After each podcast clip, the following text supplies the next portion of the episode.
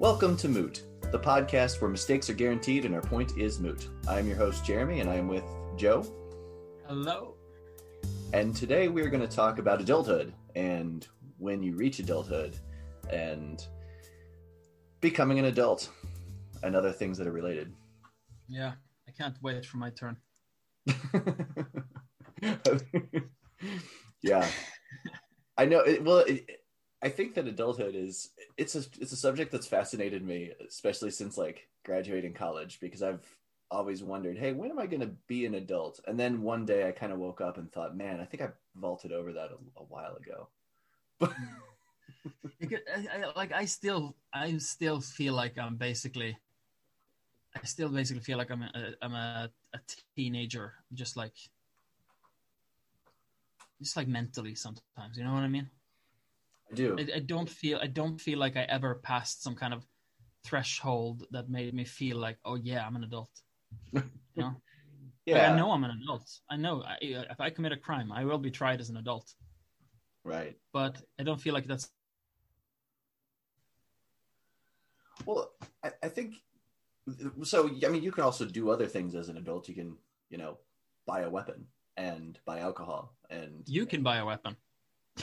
Well, yeah, I suppose I can buy a weapon. I'm in Norway. right. no, Uh, no, we, we, we got guns there too. It's just, you know, they're only for hunting, not self protection. Sure. How how long does it take to get a weapon in Norway? Uh, ages. You have to do like a, a class, which gives you a license. It's like getting a car, basically, but, you know, smaller. Right. Yeah.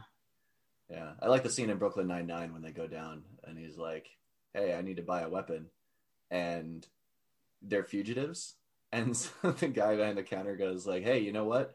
I need to see some ID," and, and Jake goes, "Well, uh," he makes up like some excuse, and the guy goes, "Ah, that's fine, whatever." Uh, you know, the the background check machine is down anyway, and he like winks at him, and he's yeah, like, "Would you like that.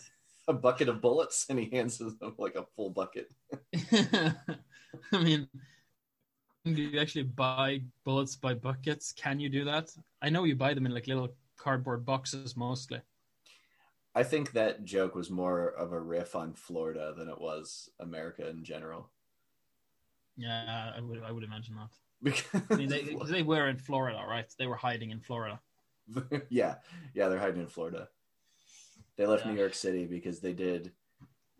They they got caught up. They were framed by the FBI, I think, in that arc. I don't really remember very well. It was something, some some kind of mafia dude or something. But it feels very, it felt kind of, it felt kind of stupid. It felt kind of stupid to watch a police captain go into like witness protection. I, I, I, well, I maybe they do that, but it, it, I would have thought like, wouldn't he just, wouldn't they just give him like bodyguards or something? And how can he just go back to? Well, he couldn't in that case. But you know, like, Well, the mafia the mafia guy had contacts in the FBI or something. Like they were. yeah, yeah, that's true. It was a whole departed thing. yeah. Uh, oh yeah, but we're we're we're we're we're veering off of. Uh, Way off topic, but anyway. yeah. Like, It's- let's it's- let's give it a few minutes until we go off topic. so adulthood, Adulthood Yeah. is being disciplined and staying on topic.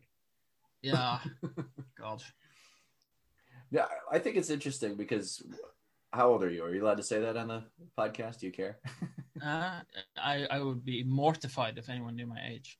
Oh, Uh, but if they guess, I'm fine because they always guess much much younger. how about this? You have the Uh. wisdom of a 55 year old and the face of a 22 year old. Yeah, that's thank you. You're, wel- You're welcome. uh, no, I'm I'm 27. I will be 28 soon. When's your birthday? Taking it down. Yeah, the 22nd of December. That's that's my day. Oh, it's real close. Yeah, it's really close. I am 34. Um, it's like a six, six and a half. No, not six and a half. Six years and like two months difference. Aren't you born in 88? 86. Oh yeah, okay. Well then, yeah, that makes more sense mathematically. I was just I, I, The only way it makes Why, sense. why was I questioning your age now? Why was I like you have to prove how old you are by doing math for me? When when I looked at your birth with me? certificate, it didn't say thirty. It didn't say nineteen. Yeah, yeah. Are you from? Are you really from Kenya? You know, yeah. I don't know. I don't think you should be president. well, this podcast is for Americans only, you know. So, That's true. That's true. so I don't know. I don't know what you're gonna do. You need to provide your birth certificate. Yeah, I do. I do. I don't. I don't even think I have a birth certificate. I have to visit the hospital and ask them if they keep it on record. Oh, I need mine for things like getting a new car and stuff.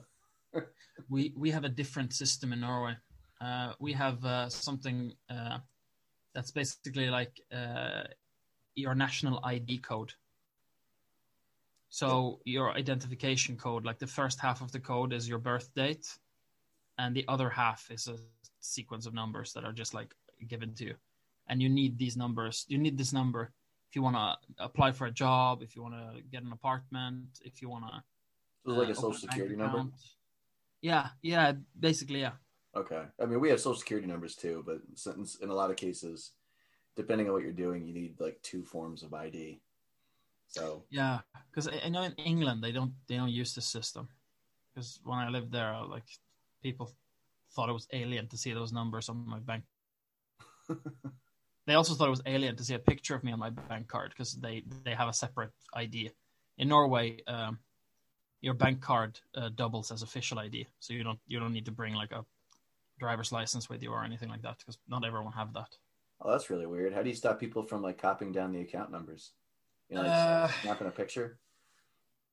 That Well, yeah, yeah, that's the thing, right? You got you have a picture of you on the card, right? Right. Well, yeah, but I mean, if, if what about like if you want to buy something online, can't they just use your bank information to? They can, but the thing is, with like at least with my bank DNB, uh, it's it doesn't really matter if they have my card. I mean, they could probably buy shit in the store because they could tap it, you know, instead of typing in the pin code. Yeah. But if you want to buy something online, uh, I'll get a message on my phone that I have to approve of, and then type in my pin code, um, or the transaction will go through. Okay. Oh, Yeah, because that's like a security thing for the bank. That is that is very adult security. Yeah, it's pretty, it's pretty, pretty good.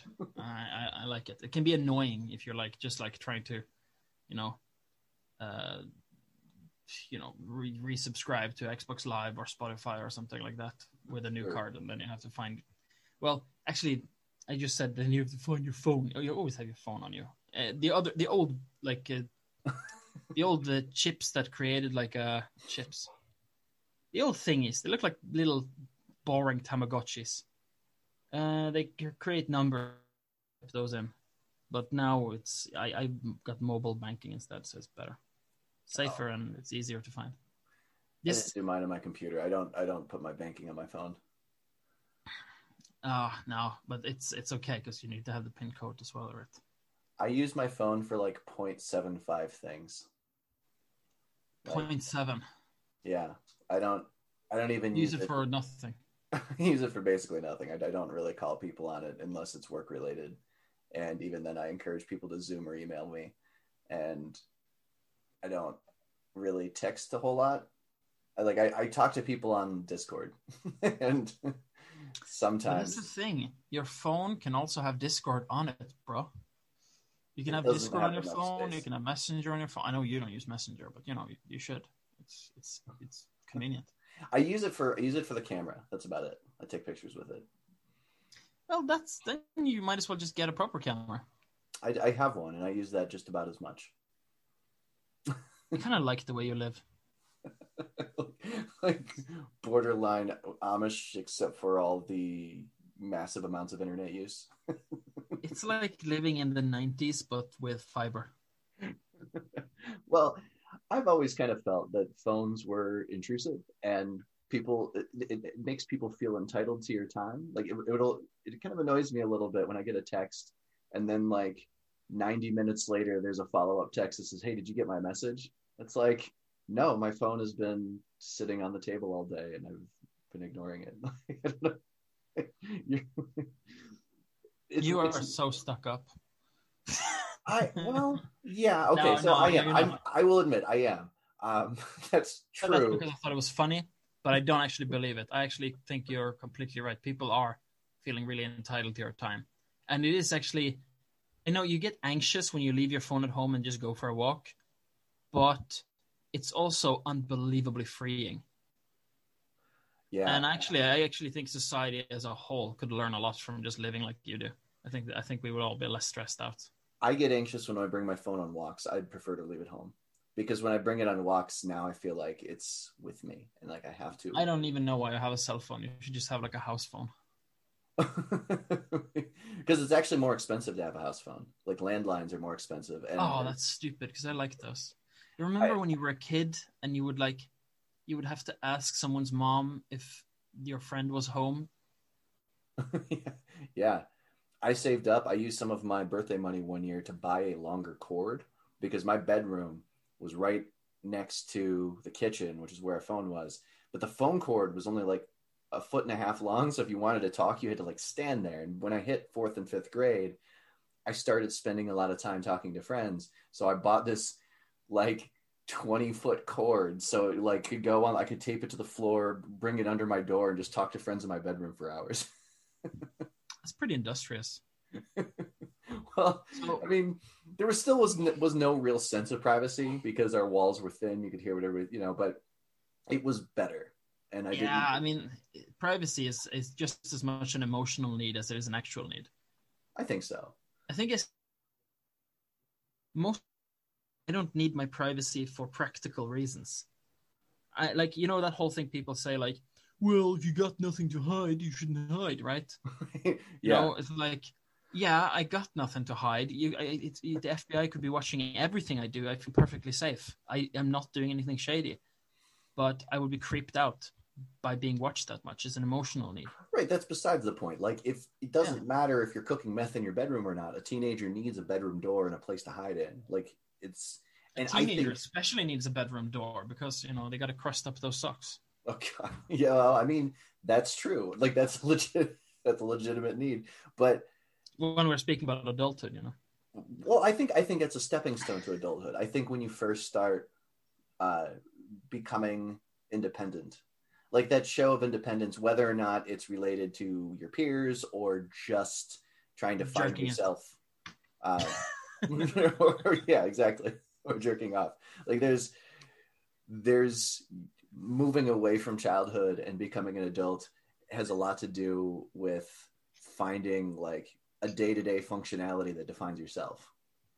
You know i'm i'm like my mother in certain ways but i have also distanced myself from some of her behaviors and created my own persona you know Yeah, because that's the whole part about like, you know, genealogy. You want to be sim like you, you're going to be similar to like your line, but you want to be new and improved. Yeah, and there, there's so I, I want to ask you something because I thought about this a lot in the sense that um, of having kids. Like I had kids right out of college, and it was not something I thought I would do. Um, Yeah, not- did you feel like uh, did you feel like you became kids? Um, no. Well, see, that's the thing. Is the first year.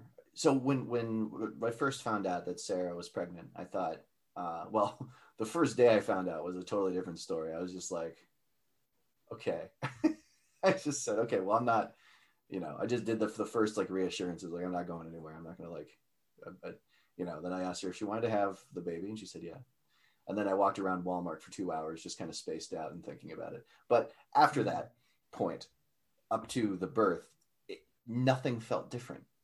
I mean, even when, you know, about month six, Sarah moved in with me. Um, I was I was still living at my mom's house at the time, um, so she moved in with me, and my mom was very gracious, and she kind of finished redoing the upstairs of her house since we moved up there, and we had like you know a bedroom and a bathroom, so she could have space, which was nice. Uh, and I was working full time. Um, but even then, it just felt like my girlfriend moved in with me. You know, even though she was starting to show. Um, Yeah, Month nine, we we had like the baby bag ready, and like we had been going to the hospital to do like classes and whatever. Still didn't feel real. And when Evelyn was born, like the minute she would like the, the second that I like, like held her, I cried and it was very emotional. But I still didn't feel like I felt like a, a teen dad. you know, I didn't feel like an adult Yeah. dad. I felt like Yeah, one of those high like school- those uh, those people you see on like the you know the documentaries. yeah, or or or like Maury or something. Like, I Yeah, should be, should be on a talk show, and it Teen felt like moms. that. What's that? Teen moms. Right. Yeah. And I, it felt like that. Even though I was 22, I had my degree, uh, two degrees. I was working. Um, and in fact, that was just when I had gotten my uh, job at Sherwin Williams. So I was doing uh, commercial industrial chemistry. It was like a career job, but I still felt like I was kind of faking it and I way out of my element. And I didn't feel like an adult for years. It wasn't until I had my second kid, when Paul was born, I think that that's when it started to set in. I was like, oh, you know what? I'm an adult. And I think what did it even more than having kids was when Sarah and I went back to Marietta College several years after we graduated. We went back to visit to see the theater program, um, to, to, to visit and do some things there. But seeing like 19 through like 21 year olds, they looked so young and it was like that day that it hit me. I was like, oh man, okay, yeah, I think I'm an adult now because I still, I'd been graduated for, I, I had graduated about four, four to five years before that. But that whole time, I still kind of equated myself with that age range. And it wasn't until I came back and I saw them doing and thinking college things and behaving like college kids that I was like, oh, wait, okay, that is definitely not me anymore. I must be an adult then. I think. That's fascinating. What did you want to ask me, by the way? I'm sorry for interrupting. Oh no, you know what? I just wound up going on a tangent, and so my question got buried. My question is like, how do you do things that are different now than you did? Because having kids forced me to immediately change my lifestyle in like every conceivable way. So, do you do things different now than you did, like eighteen to twenty one in that area? Is your, is your Um, life drastically different? Do you hang out with different people, or because I feel like with without that, if it's more of a gradual progression, it must take a lot longer to feel like an adult. the thing is, I, I can't really say that I do. Uh, but I, I know that I think very differently. That is something I noticed. I think a lot differently than I did as a teenager. Yeah. How Yeah, so? I, I'm just, I, I'm happy with it though. I'm happy with it. I feel like I'm. Uh, it's much easier for me to give people the benefit of the doubt, like you know Hanlon's razor and all of that stuff. Mhm. Uh, it's it's way easier for me to kind of get along with people as I've grown a little older, because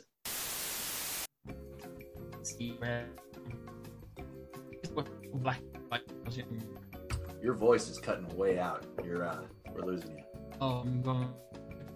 Yeah, you're real robotic. Okay. What was the last thing I said? You said you, had said it was easier for people to for for you to give people the benefit of the doubt.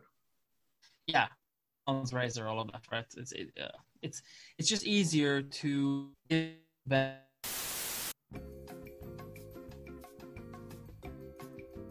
man, we lost you completely.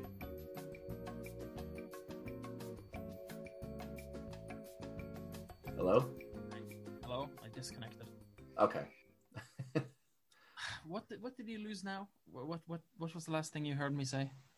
Um the same exact thing. Everything that you said Oh, after. for fuck's sake! Okay, uh, it's easier to give the people the benefit of the doubt, and it's easier to understand that not everything is black and white. Seeing shades of gray has become a lot easier with age. Um, yeah, it's uh, everything is not so it's it's not as clean cut and simple. The world is more complicated, and like I don't know. Yes. I think that's true. And and one way I've noticed it is is politics because when I was Yeah. younger, um, I didn't I I had a, pr- a decent, an okay, an, o- an okay grasp of overall politics, like the landscape of it and what the party stood for and that that sort of stuff. But Yeah. I didn't have the I didn't I, I hadn't spent enough time actually looking into politics and looking into the political landscape of the United States or breaking it down into in- individual regions. Like what the, the politics of people that live in Kansas are very different than the people that live in Louisiana even if they're both considered you know quote unquote red states. You know they care about different things. And so I think uh, it took time before I was able to grasp that stuff intellectually to the point where I could talk about it. And I think when you're younger, you're filled with all these emotions and you want to be something and and um, You want You wanna prove everything, yourself. everything looks simple, and you also want to get right into the fight, right? both of those are true. Yes, it looks simple when and you you're want younger, fight. you're basically just a very good soldier in general. And I think there might be some there might be some genetic stuff there because young people are easy to engage. They're simple. They're easy to direct. Yeah. You know. and, and it's easy to convince them because you can show them a couple of sides of things and they're already kind of listening to you and it's like whoa i haven't even finished my my thing i still got 15 minutes of my lecture of my you know rant to go and Yeah. i think that's true and and i think that now you know one of the reasons that i've, I've always wanted to have you know some some some uh, people that are on the right side of the spectrum on our podcast is I, I want to talk with them about it and just talk about the emotions of it Because the thing is, people who disagree with us aren't bad people.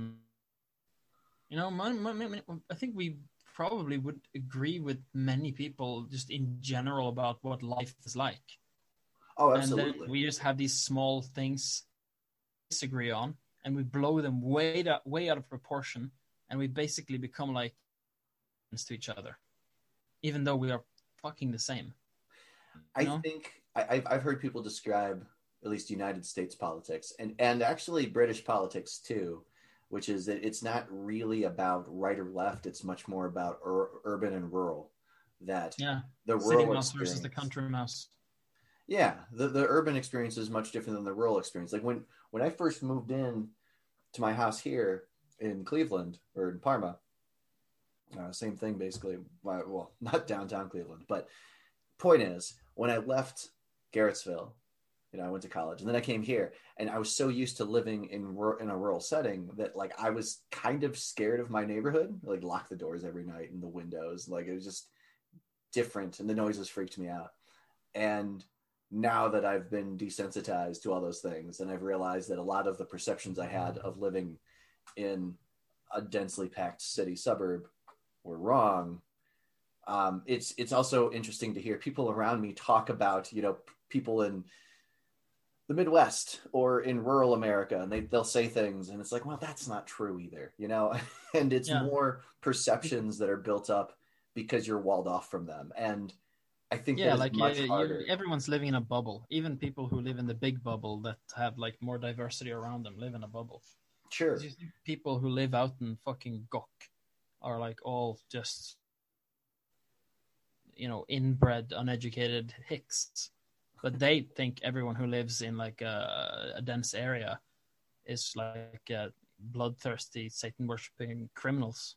Right, exactly, and that's that's it. Like I remember before going to college, um, there's this guy who he's an ardent Trump supporter now. He's he's the, the dad of one of my friends, my friend's dad, and he said, you know, don't let college ruin you. And he, I was like, what do you mean? He's like, well, you're going to come back with marble mouth, and you're just gonna what's marble mouth marble mouth is kind of a colloquial colloquial, colloquial term. Well, I just had it, uh, which basically means, you know, when you you go back, you go to college and your vocabulary increases, and you come back, and their perception of college education is more that it makes you obtuse and difficult to talk to, not that it increases your knowledge base or makes it gives you more critical thinking skills. That- Ah, okay so basically just trying to become difficult to talk to right. Yeah. yeah you're trying to win the debate by being uh, like a like a, a verbal bitch. Right. Well, and I, Yeah. I think that when you go, uh, so I think I think that that difference between being like 20 or you know being a teenager through like 20 22 or whatever at least that's when it kind of shed off for me somewhat. And someone in there around 30 is i don't even know if it's maturity. I mean it is maturity but i think i think you're right. I think there is a genetic component that makes it easier to be more accepting and less willing to like raise the saber Yeah. I don't know. I don't I don't miss I miss having the energy of being like 20, but I don't miss who I was. I have actually never ever experienced a dip in energy. Well, I, that I'm going to do the the generic thing and say that's probably because you haven't had kids. Yeah, but you know what? I've heard that, that there might actually be something about that. Uh, I, I was, it was Oh, some yeah, kind of Joe Rogan. It was some kind of Joe Rogan clip I saw uh, like last year, and it was hilarious because Joe did not like it. Because there was, I don't remember who it was. It was some kind of person uh, uh, that was. They have, they definitely knew stuff about biology, and they were talking about testosterone, which you know is famously a sensitive spot for that guy. Uh, and they said something about like when you have kids, men's testosterone like just there's uh, almost like a gene unlocks, and your testosterone starts decreasing, it dips, and that's basically to make you more stable as a parent. Because the like the men who weren't stable like that obviously they they aren't as, aren't as successful genetically. Because the ones that became more stable were there to take care of their offspring and you know not kill them if they got annoyed. Um, Which, you know, jury's still Yeah. out on that one. That might still happen. yeah, I mean, yeah, I mean, genetics are basically like it's just like what most people might experience. You know, you Yeah. you still have the genes of Neanderthals around still. Um, mean, I can see that. That would that would make sense. And yeah, and I thought it was hilarious because Joe Rogan did not like that. He was like freaking out over it, like, no, no, no, no, no, no, no, no. It doesn't affect your testosterone at all. My testosterone is super high. Like, and I started comparing himself to fucking people, and it was, uh, yeah. I mean, you can tell that that guy he has a he has a small dick. he is so insecure and it's whenever he so does that it's like dude man nobody cares you know Yeah. it's more of a manly thing to be a good father than to like brag about how much testosterone like do you measure your testosterone is there like well i'm at And, and, and the thing is, what does he have to be insecure about? Like, he is fucking 50 years old and he has several kids, right? He Right. gets to calm down. And even so, I would argue that he, like, just is still more macho than almost any other guy his age. oh yeah He's probably more macho than most 20 year olds, for fuck's sake. Well he, has, he also has time to work out i mean like his podcast He, he does, he does. I'm, I'm not saying like he's genetically fantastic about it. I mean, he definitely takes all sorts of supplements. The guy's talking nonstop about that stuff, shit. yeah. But he's got no reason to be insecure, is what I'm saying. You know? well maturity isn't a given thing which is why i'm i'm intrigued there's like genetics if there's a genetic reason for people to calm down and part of that's probably your brain changing i mean even even Yeah. at like 20 you're not really supposed to smoke a lot of weed because um the either the gray matter i think isn't like settled or whatever. And so you that can still be permanently altered. You know by the time you you're like in your mid 20s that's all that's all done. But I heard testosterone. Um, your testosterone peaks around 15, which is why like you're most likely to be unreasonable and aggressive and kind of like that's that's where you're at the highest risk for like becoming basically a psycho, you know, like criminal or something. yeah. Uh, 15 is peaks and then it kind of just slowly dips down around 27 and then it stays stays sta- stable until you either have kids or you reach like your mid 40s fair enough and then it just starts going down gradually I think the other the other side of having kids though dropping energy besides the, the chemicals is just that you're you're sleep deprived for the first three years of each kid, and we had our kids back to back, and Evelyn was finally getting to a point where you know she wasn't napping Um, although she kind of stopped napping early, but but you know she was sleeping through the night. She wasn't waking up crying. So there were less constant needs where you're just like running 100% of the time. And then Paul was born. Nice. And so we reset the process all Oh over again. no! And then I mean, not no to Paul. Paul is awesome, but no to your sleep. Well, that's the, that's the thing is is having kids. There's a lot of upsides to it, but the sleep is really a big one. You just don't sleep. I didn't sleep well, and this is I've never Sounds really kind slept of like an ad for nannies. A good ad for having a nanny. I wonder. Well, I that's a shame. wonder. Do you think that if you had like, if you were like a like a, a, a filthy rich person and you could just like buy like a full time like Mary Poppins, uh, do you think that that would affect your affected your energy, or do you think you would like it is genetic, like it unlocks basically when you have kids? Like, do Um, you, it, I mean, it would definitely have an effect, right, because of the sleep thing. But do you think you'd still calm down if you had like a full time nanny and the sleep thing wasn't an issue? Do you think it's a sleep, or do you think it's genetics? Speaking not as a doctor, physiologist, medical expert, or psychologist of any stretch or kind. I- We are so- not experts at anything, by the way. Let's just make that having no experience in in, in crystal clear. Everything But- we're saying is conjecture and hearsay, and I have heard this maybe once. I read this on Reddit. You know, don't trust anything we say. I read it on Reddit. No, I think uh, so. If you if you look at how therapy works, so therapy is it's behavioral modification by changing your habits, and your the chemicals in your body will rise to your environment, your your behaviors, you, what you do, what you ingest. So uh, to that end, I think it would uh, my guess would be it would if, if there's a testosterone drop while you're taking care of kids if you if you are if you have a nanny taking care of them you have less exposure to your kids you're getting better sleep you're probably eating a lot better because if the nanny's not cooking something you have more time to eat healthy stuff and you're probably more wealthy which means you have more money to buy better food better quality food and, and healthier food Yeah, if Um, you can buy Mary Poppins, you can also buy Gordon Ramsay. Maybe, sure, yeah, Uh, Yeah. yeah, exactly. So I'm exaggerating. but You know I I mean? think no, no, no, no. I believe. I actually think that Gordon Ramsay serves thirty rich families. He just kind of flies around. And... I can't imagine he does anything else. Why else would he be so pissed off? We're dealing with entitled rich people all day Yeah, long. like yeah, yeah, because I like a man with that kind of like fucking emotional uh, like state. That is not a man who's like his own boss. Right.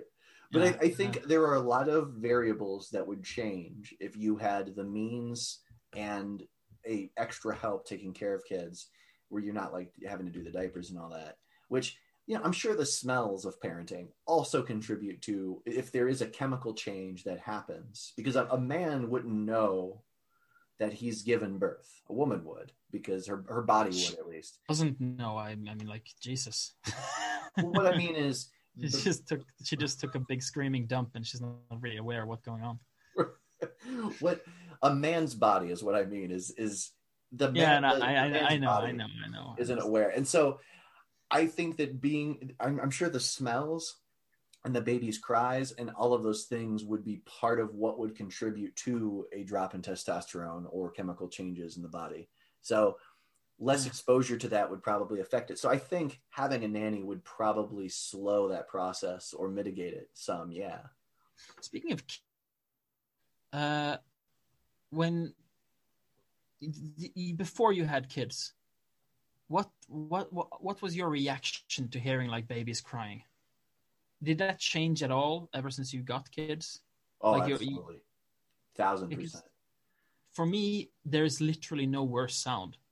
It's like I have so much sympathy for people who like throw their kids in the river, you know, like they drown them or something. When I hear a baby screaming, I'm not condoning that. Let's just make that clear.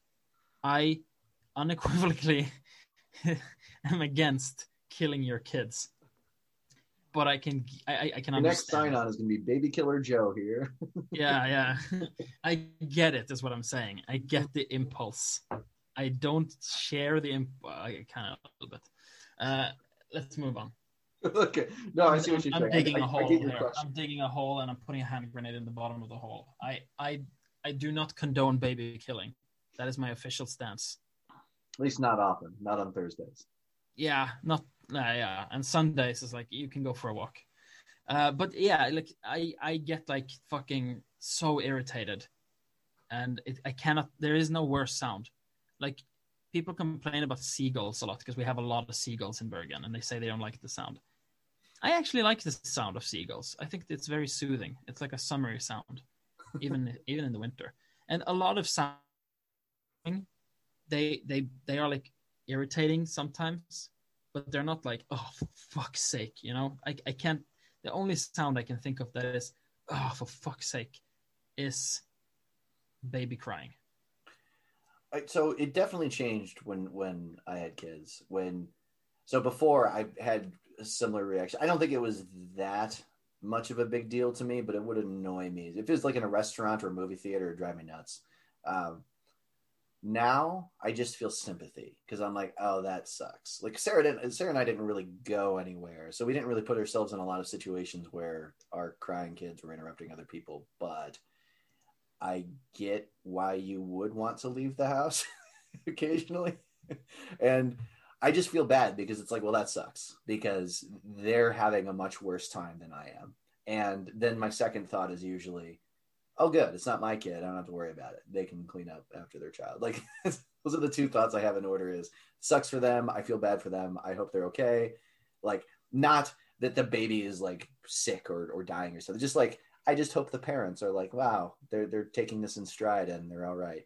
And the second thought is like, I don't have to clean any diapers, so I'm pretty happy right now. And yeah, there's, there's happiness. Not having to clean other people's shit is happiness.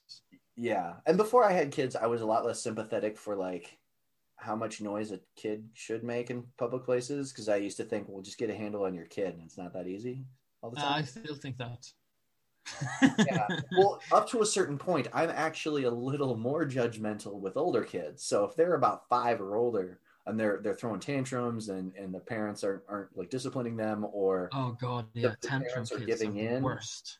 I am way more judgmental about that because that at that point you should have control, some measure of control. And I get that every kid's different, and I get that my kids might have been, you know, easier or something, but because I don't. I don't give don't don't, don't give. this- No, no, no, no. If you have like a, a five year old who's acting like a shithead, it's because you made a mistake. well, that and that's how I feel, and I feel more strongly about that. But when with younger kids, I, I give most parents a pass. It's like, yeah, okay, that's I'm sorry, and you must feel embarrassed, and you must feel like everybody's watching you, and like, so that's how that's shifted. I think. Yeah, the thing is, you can't really blame people for babies crying. Like you can hate the sound, you can wish they would take the baby away, but if they're on a bus, for instance, there's nothing they can really do. Well, I used to Oh. think, why don't you just hold it and, and make it stop, or why don't you do something to soothe the baby? And now I know. Because then you well, it. that's The only way to make it stop is to pillow its head. right, it's not a it's not a reasonable thing to expect of parents Yeah. just to be able to make them stop. That's like saying, yeah, don't be depressed. Yeah, okay. Don't don't be don't have a panic attack. Yeah, sure, whatever. Yeah. stick, stick the morphine shot in the kid right now. like they have like an EpiPen with them that is just sedatives. Right. All right. Uh, real quick, um, I'm going to do a quick word from our sponsors. Have you ever wanted to make a website and you just never got around to it? Did you want that website to be difficult to use and hard to navigate? Introducing Circle Space, the direction the directionless web builder that doesn't have a point. Circle Space, think outside the box. And, uh, geometrical humor. well, hey, you know what? If if if Squarespace wants to come in and buy that advertising time, they can. Um, but Yeah, to everyone listening, do not get Squarespace. Get Circle Space instead until they start paying us. That's Yeah. Actually, you should boycott Squarespace because they are for racism. right. Until at least until they support us. And then they support us. Then they're you know they're in favor of uh, freedom. Right. If you if you are listening to this podcast, in fact, email Squarespace and say, hey, you know what? If you don't want to support racism, support this podcast, and then Yeah. drop us a line. Support freedom. Support kindness. Support uh, love and compassion. and not killing babies. Yeah, well, that that really depends on the baby. Come on, let's be real. Some babies are just assholes. like uh, people talk about babies as if they're a blank slate. The the personality is genetic too. yeah, They're, like it, nurture is important, but nature plays a big part. one of, one of the things that I really noticed with with my kids was that you, their personalities, even though babies can't really emote, th- their personalities were evident by like two weeks, two to four weeks in. Like Evelyn. Oh yeah, Evelyn, in, in in ways like you know, obviously they're not, they can't smile yet and, and whatever, but. I, re- I very distinctly remember Evelyn wasn't even a month old yet, and and I would be trying to get her to sleep, and I'd be holding her and kind of patting her in the back, and and she'd be almost there, and she'd be exhausted. You know, she's been up for hours and hours, and and she's eaten, and she's thrown up, and like the whole nine yards. I've ch- already changed her diaper, and then she would notice she was falling. As- excuse me. She would notice she was falling asleep, and then scream herself back awake. Yeah, babies do shit like that. Yeah, You know when they're screaming in public and you can tell that they like they inhale a little bit and then scream hard for a moment. yeah. That, that that is that that is annoying. well and she she hated naps and she stopped napping at like a year and a half two years old like she stopped real early and paul was the complete opposite he would sleep very a lot much easier. He was much more subdued. He just kind of sat and watched stuff. He was he was you know and um i Would you remember say- Would you say Paul is lazier than Evelyn? oh yeah for sure. The- to the point to the point where he uses his cleverness to be lazier about things. Like he, he's the one that will invent shortcuts and evelyn will do it by the book. And uh, he's they're they're they're both very clever but the way they utilize it is is totally different uh, You want Evelyn to be your accountant, but you want uh, Paul to be like your uh, manager. no paul would No, be a good Not accountant manager. a good accountant What, what, what are you call it? People who like producer, I guess. yeah Yeah. um I, I don't know where cut shortcuts are useful. Uh, I hope I Paul. would I hope Paul finds out. Paul Paul would be a great engineer because because he's all he would be all about finding features that that shave cost. like, you know, here's Yeah. here's a way to get rid of unload a whole bunch of unnecessary stuff. Um, and you, I mean, you with music, you could tell that they listen to it differently. Like when Evelyn was, I don't know, s- somewhere in the six to twelve month range, I would listen to music and she would like bounce to it, and she would like move her hands and stuff to the music, and Paul would just listen. you know, she didn't have the the physicality to, to go with the the sound, and there he I think that she tends to be more creative than him, whereas he's much more of a problem solver. So Yeah, okay. So it's like that whole uh, left side of the brain, right side of the brain thing. yeah, I mean, I know, I know that was debunked, but you know, I know what you mean though. Yeah, yeah. Whatever whatever inclinations they have are, are different. And Yeah. I don't know. But it, you can you can tell very early and it's it's amazing how there's that butterfly effect as that as they get older, those things that you notice from a very young age affect them more seriously. And I'm interested to see how that does carry into adulthood because once they you know, Evelyn's almost a teenager. She's going to be 10 in January. And um oh god, are you scared about that? no and yes. Um Come on, you get to be honest. Well, I am being honest. I, I'm. Uh, I think. I think part of what makes it a little easier is that I, I transformed my entire work schedule. Like I went back to grad school and I, I started, you know, freelancing from home specifically so I could spend, you know, more time with the kids.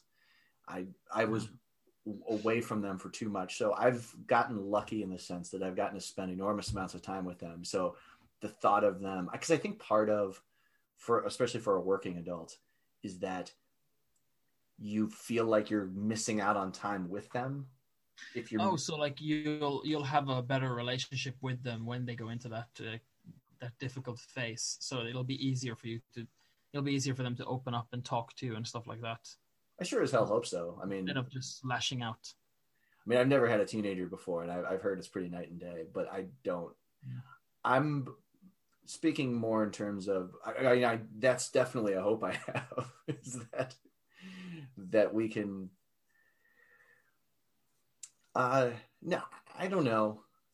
The teenager part doesn't scare me as much as just them being adults and not being able to return to this time because I understand this is like an idyllic time of my life. And uh and I don't want that to change but I do want them to grow up. I don't like want us all to become like vampires so we can live forever or whatever. At this point, you are gonna you you're gonna be one of those uh, one of those mothers that suffer from empty nest syndrome. Oh, 100 percent. Yeah, it's gonna be bad. Yeah, sure. I'm, I'm gonna be bothering all my friends, and they're like, "Oh, well, Jeremy, we, you know, we waited to have our kids. You're gonna have to deal. We have to wait 10 years before we can play with you." Ah, uh, no, you can always play with me because I intend to not have kids. Good God. you say that, but so did I. yeah, well, you know, I'm smarter than you. I don't doubt. I have no, no doubt. than you, but I, I, I, uh, perhaps less impulsive. I understand safe sex. I mean, I understood it just fine. I just just didn't engage with it. I mean, I mean, no, okay, I'm being, I'm being, I'm being a douche now. I'm sorry. No, no, it's fine. I think it's hilarious. I, I, I, very distinctly remember being like, "Oh man, the condoms are like way over there. Should I? Nah, don't, don't bother." They're way over there, and it's like a baby's not that much of a bother. Well, it's more like oh, I'll take the risk, and mm. my risk was calculated. And as Ty says, "Boy, am I bad at math."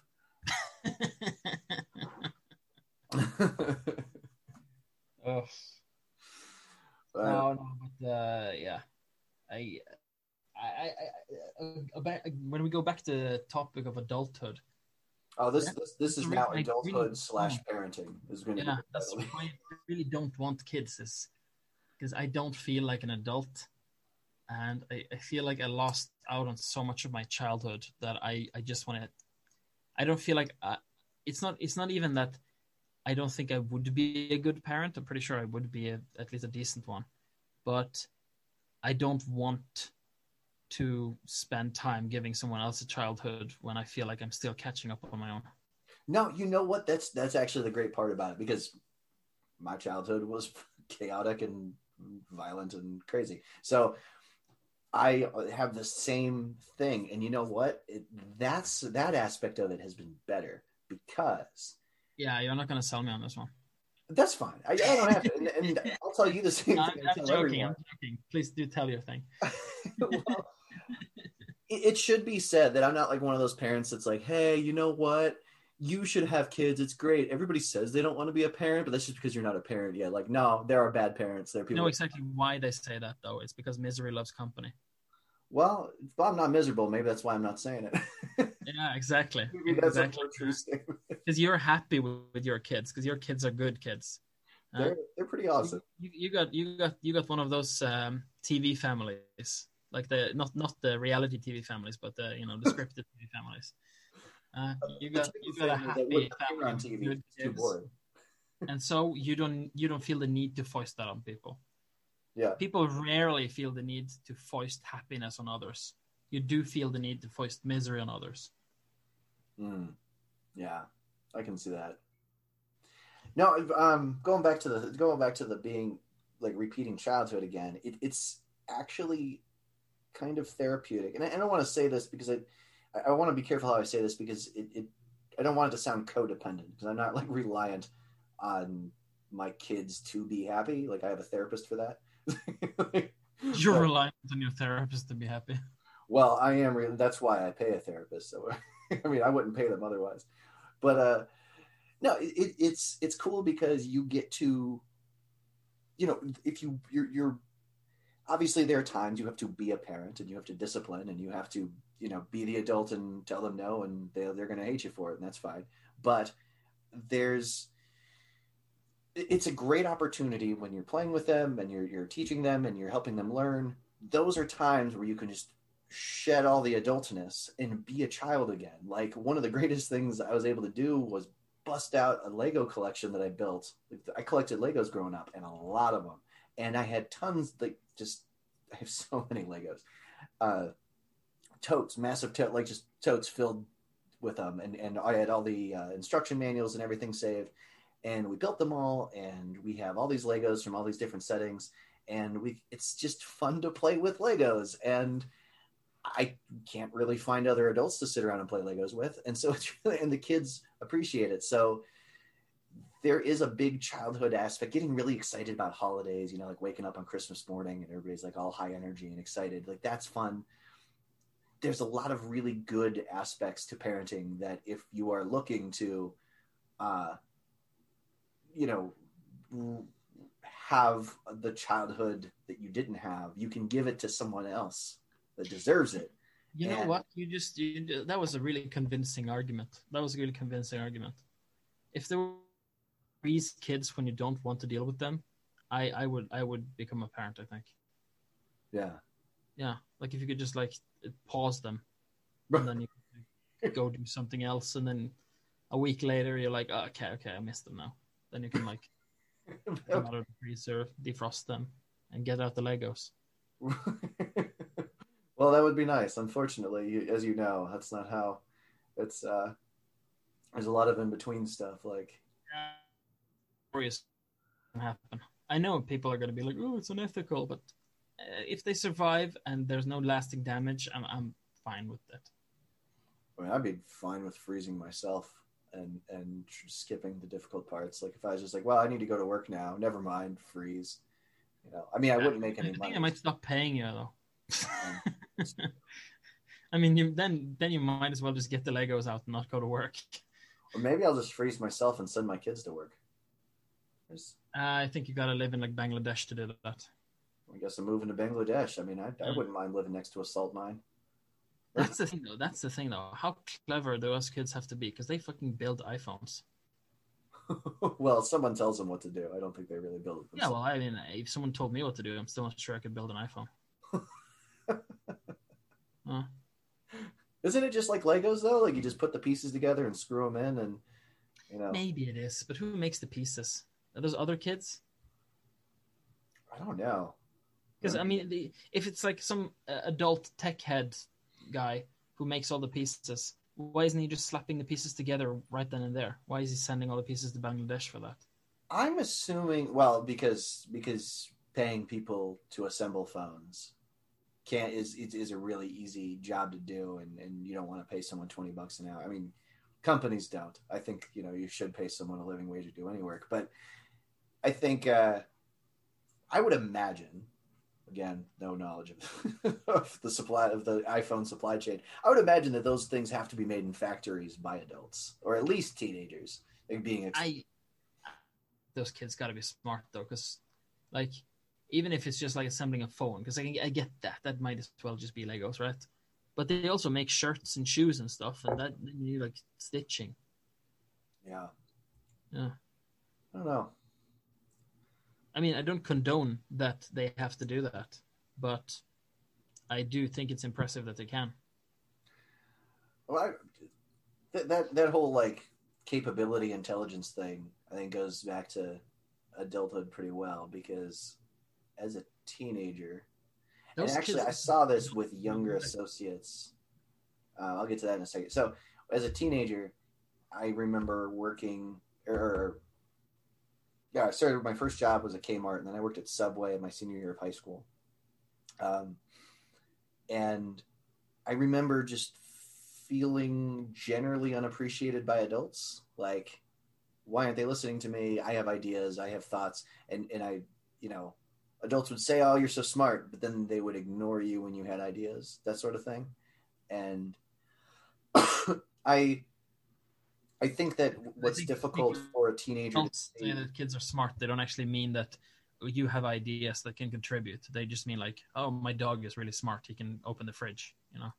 Well, and that's that's the thing is is that that's kind of what I'm getting at is that uh, when you when you have some perspective, and you can look back at being a teenager and you think, wow, I I had those ideas, but they were so misguided for various reasons because I wasn't taking enough variables into account, or because I didn't have the emotional maturity to understand what I was saying and how those ideas might affect other people, mm. and and, and I think that is an, another part of, of going back to what you said about being able to entertain more ideas or more complicated scenarios, um, that you, I think it's easy to forget that kids are brilliant, but I think it's also difficult for kids and or, and teenagers to understand how to apply that brilliance. I think that's why old people tend to be generals and young people tend to be soldiers. Yeah, for sure, absolutely.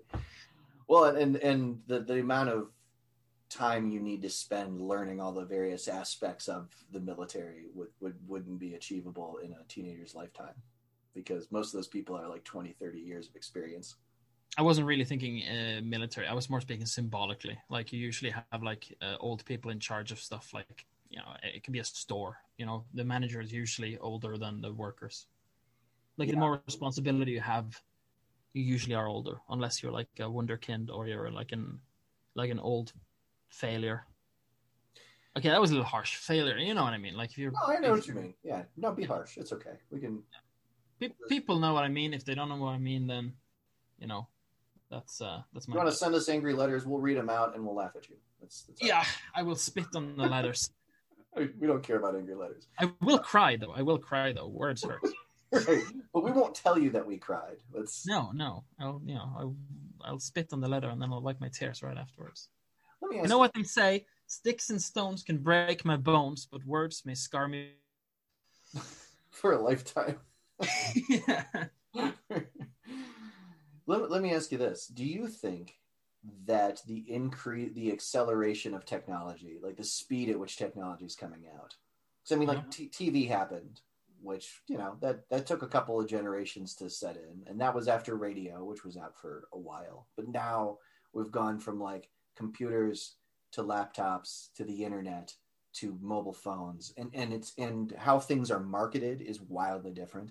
How demographics respond to marketing campaigns is wildly different. And so my question to you is is the change in technology making it more difficult for older adults that are established in their careers to respond well. Because if they're dismissive of younger people which i think they can be i think you know working in like big companies and and seeing how like established career managers would treat a new associate's ideas totally dismissive whether or not those ideas are good or bad. And sometimes they were they deserve to be dismissed. But the point is is that does it make society less reflexive than it needs to be to keep up with technology Uh, I'm not exactly sure I understood the question. I'll be honest. Can you dumb it down? Sure. So technology is moving fast, but people live longer than the technology changes. So people that keep, are set in their ways and doing things for a long time, do you think that older people are listening to young people enough? No, Or- I don't think so. I think old people uh, are uh, tend to be stuck um, thinking that uh, uh, things are still working the way they used to be working because the changing technology, like the, the like the increase of speed, is like really recent. Like if you go back to the '80s, most stuff in the '80s worked the way it did in the '50s. You know, but Yeah. stuff that was like just and even even to the 90s honestly too you know because the internet wasn't really really a thing yet you know? It was more like a just faster mail for certain files. But the difference between that 30 year period and the 90s to now 30 year period is literally like mass effect. It's just we've been sent forward into time. And i think a lot of old people can't handle that and, I- and it, there's nothing to do with it's nothing wrong with their generation. We are going to have the exact fucking same problem 30 years from now if Yeah. if this speed keeps going. Uh, because you just see it in the way people do like net neutrality. They don't understand what they're talking about when when they're talking about it.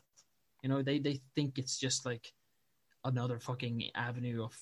I, I didn't even know to describe it. Like they think it's another postal service uh, we don't need to regulate it. It's like no, eh, we do, we do, we do, because this is like literally what the lifeblood of the world is now. Internet is more important to countries than a steady source of water. well, and that's that's why that's why people who are driving that conversation are trying to make it easier to be dismissive of net neutrality because they're able to exploit it. Like Yeah. telecom companies want to make it as difficult to understand as possible for for people who are going to vote or believe that it's a good idea um, or a bad idea.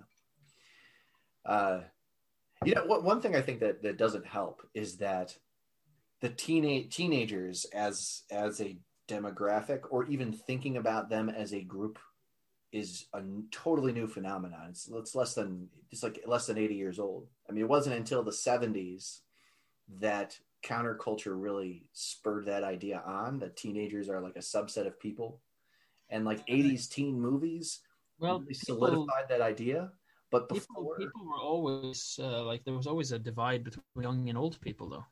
there was, but but the young thing people is, are young people are disrespectful or stuff like that.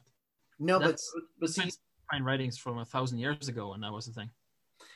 Than- I'm not saying that there wasn't a difference between young and old. What I'm saying is the idea of the teenager being separate from a child and its own distinct class, a, a class that you can market products to, a Oh class, yeah, yeah, yeah, okay, yeah, I get it.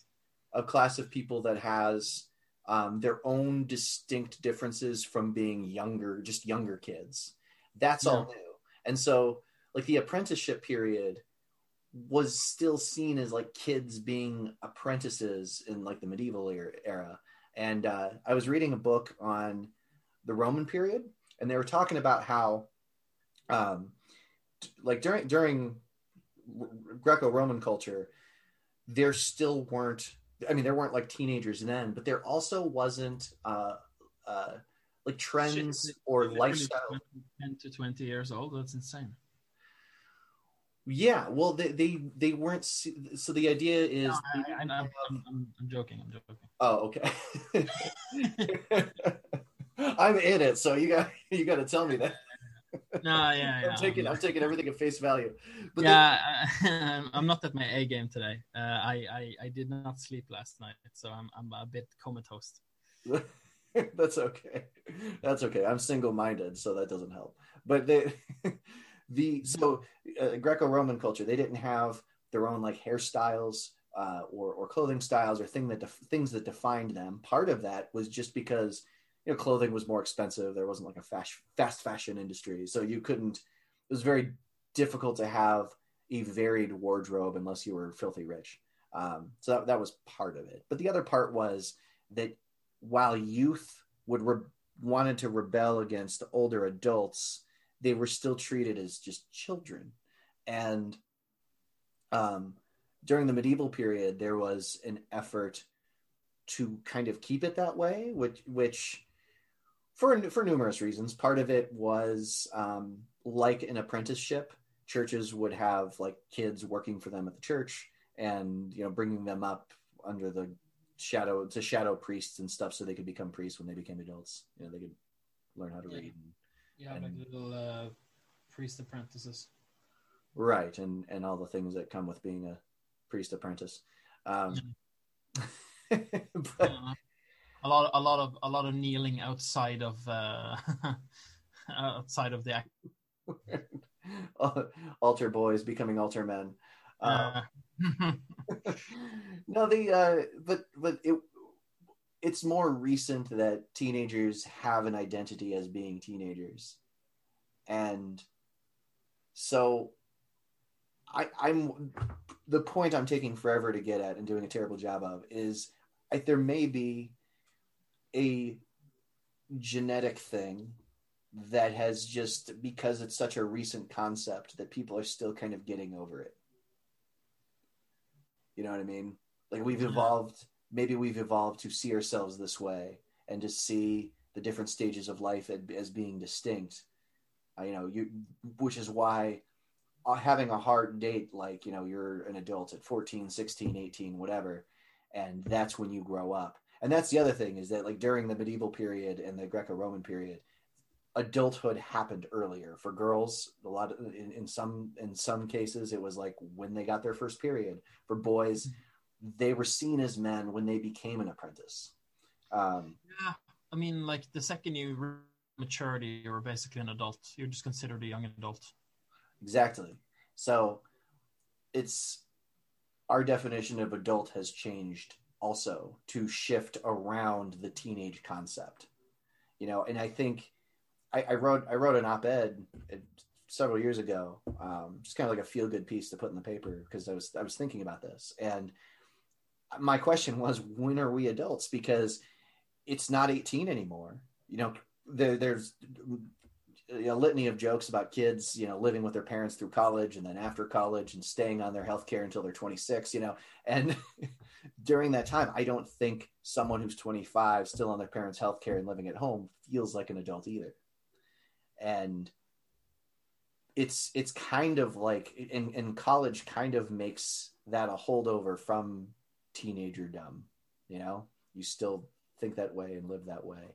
I, I remember i had a i had a, some friends over one time. This we were all like 24 25 and you know i it was a time that i noticed that i felt older than everybody else because we were sitting around we're playing cards um, Sarah and, and Evelyn were just kind of hanging out in the other room, or maybe they weren't even home. I don't remember. But we were we were playing cards and we were drinking beer. And my one friend like tossed like he, he drank the beer and he tossed the beer at my sink. And I like got mad. I was pissed at him. I was like, dude, this isn't like a frat house. This is my house. Don't throw an empty beer can across the room. Like, go pick it up, drain it, and put it in the recycling, please. Like, I was mad. you know, and and it's and I realized in that moment I was like, oh no, I'm protecting I'm protecting my house, and like this is mine, and this is these are this is something I pay for, and this is a, a guy who's in his mid twenties, but he still views everything very much like he's in college. The experience is very college like, and we were in the, we were in the same room at the same you know party or you know whatever we're we're at the same event but we were coming at it from two different perspectives. Yeah. I don't know if that made any sense. I don't even know which point I'm trying to make. I guess, you know, whatever. But I was not paying attention at all. Uh, I'm not bringing my A game this episode. I'm sorry to the listeners and well, mostly to you because I don't know if there are anyone who's going to listen to this. One. No, we we have listeners, so we've launched. You know, to everybody who is listening, we we've launched and we we actually have people listening to us, which I'm I'm very happy about. I feel like at this point in this episode, we would have like a lot of people would have left. that that is probably the case. Yeah. Especially when I realize that we're not we're not going to be solving adulthood at any time soon. no, we have we have barely been talking about the adulthood of the episode. Yeah, we talk about parenting. No, that's, that's not true. That's not true. We have been talking about adulthood way more this episode than we normally talk about our subject on their episodes. That's true. Yeah. Yeah. I feel like we've been we've had an unprecedented amount of focus this episode. and I think a lot of it has to do with me being fairly asleep. All right. Well, you, is there anything else that you want to say? Uh, sweet dreams, people. well, I, I, don't have much to add. That's good. If I was awake, I'd probably have something. No, you know what? Sleep, sleep like an adult. It's what time is it? There, ten o'clock. Uh, it's yeah, yeah. It's uh, twenty one fifty eight. Yeah, so this is a very adult time to be going to bed. Now, this is a very like uh, you know near the grave time to go to bed. I mean, you've got to be at least retired for 20 years before you go to bed at this age. That that is not true at all. yes, yes, it, it, must be true. It must be true because I said it. yeah, I mean, I wouldn't lie. Except for about you know killing the babies. That's no, no, I wouldn't lie about that either. I said I don't support it. I just get it. it's different. Supporting it and understanding it is not the same thing. How can we turn that into a running joke? we will find a way. All right. Well, thank you, everybody. This has been Moot. Please follow us on Twitter at the Moot Podcast and visit us at the Moot subreddit.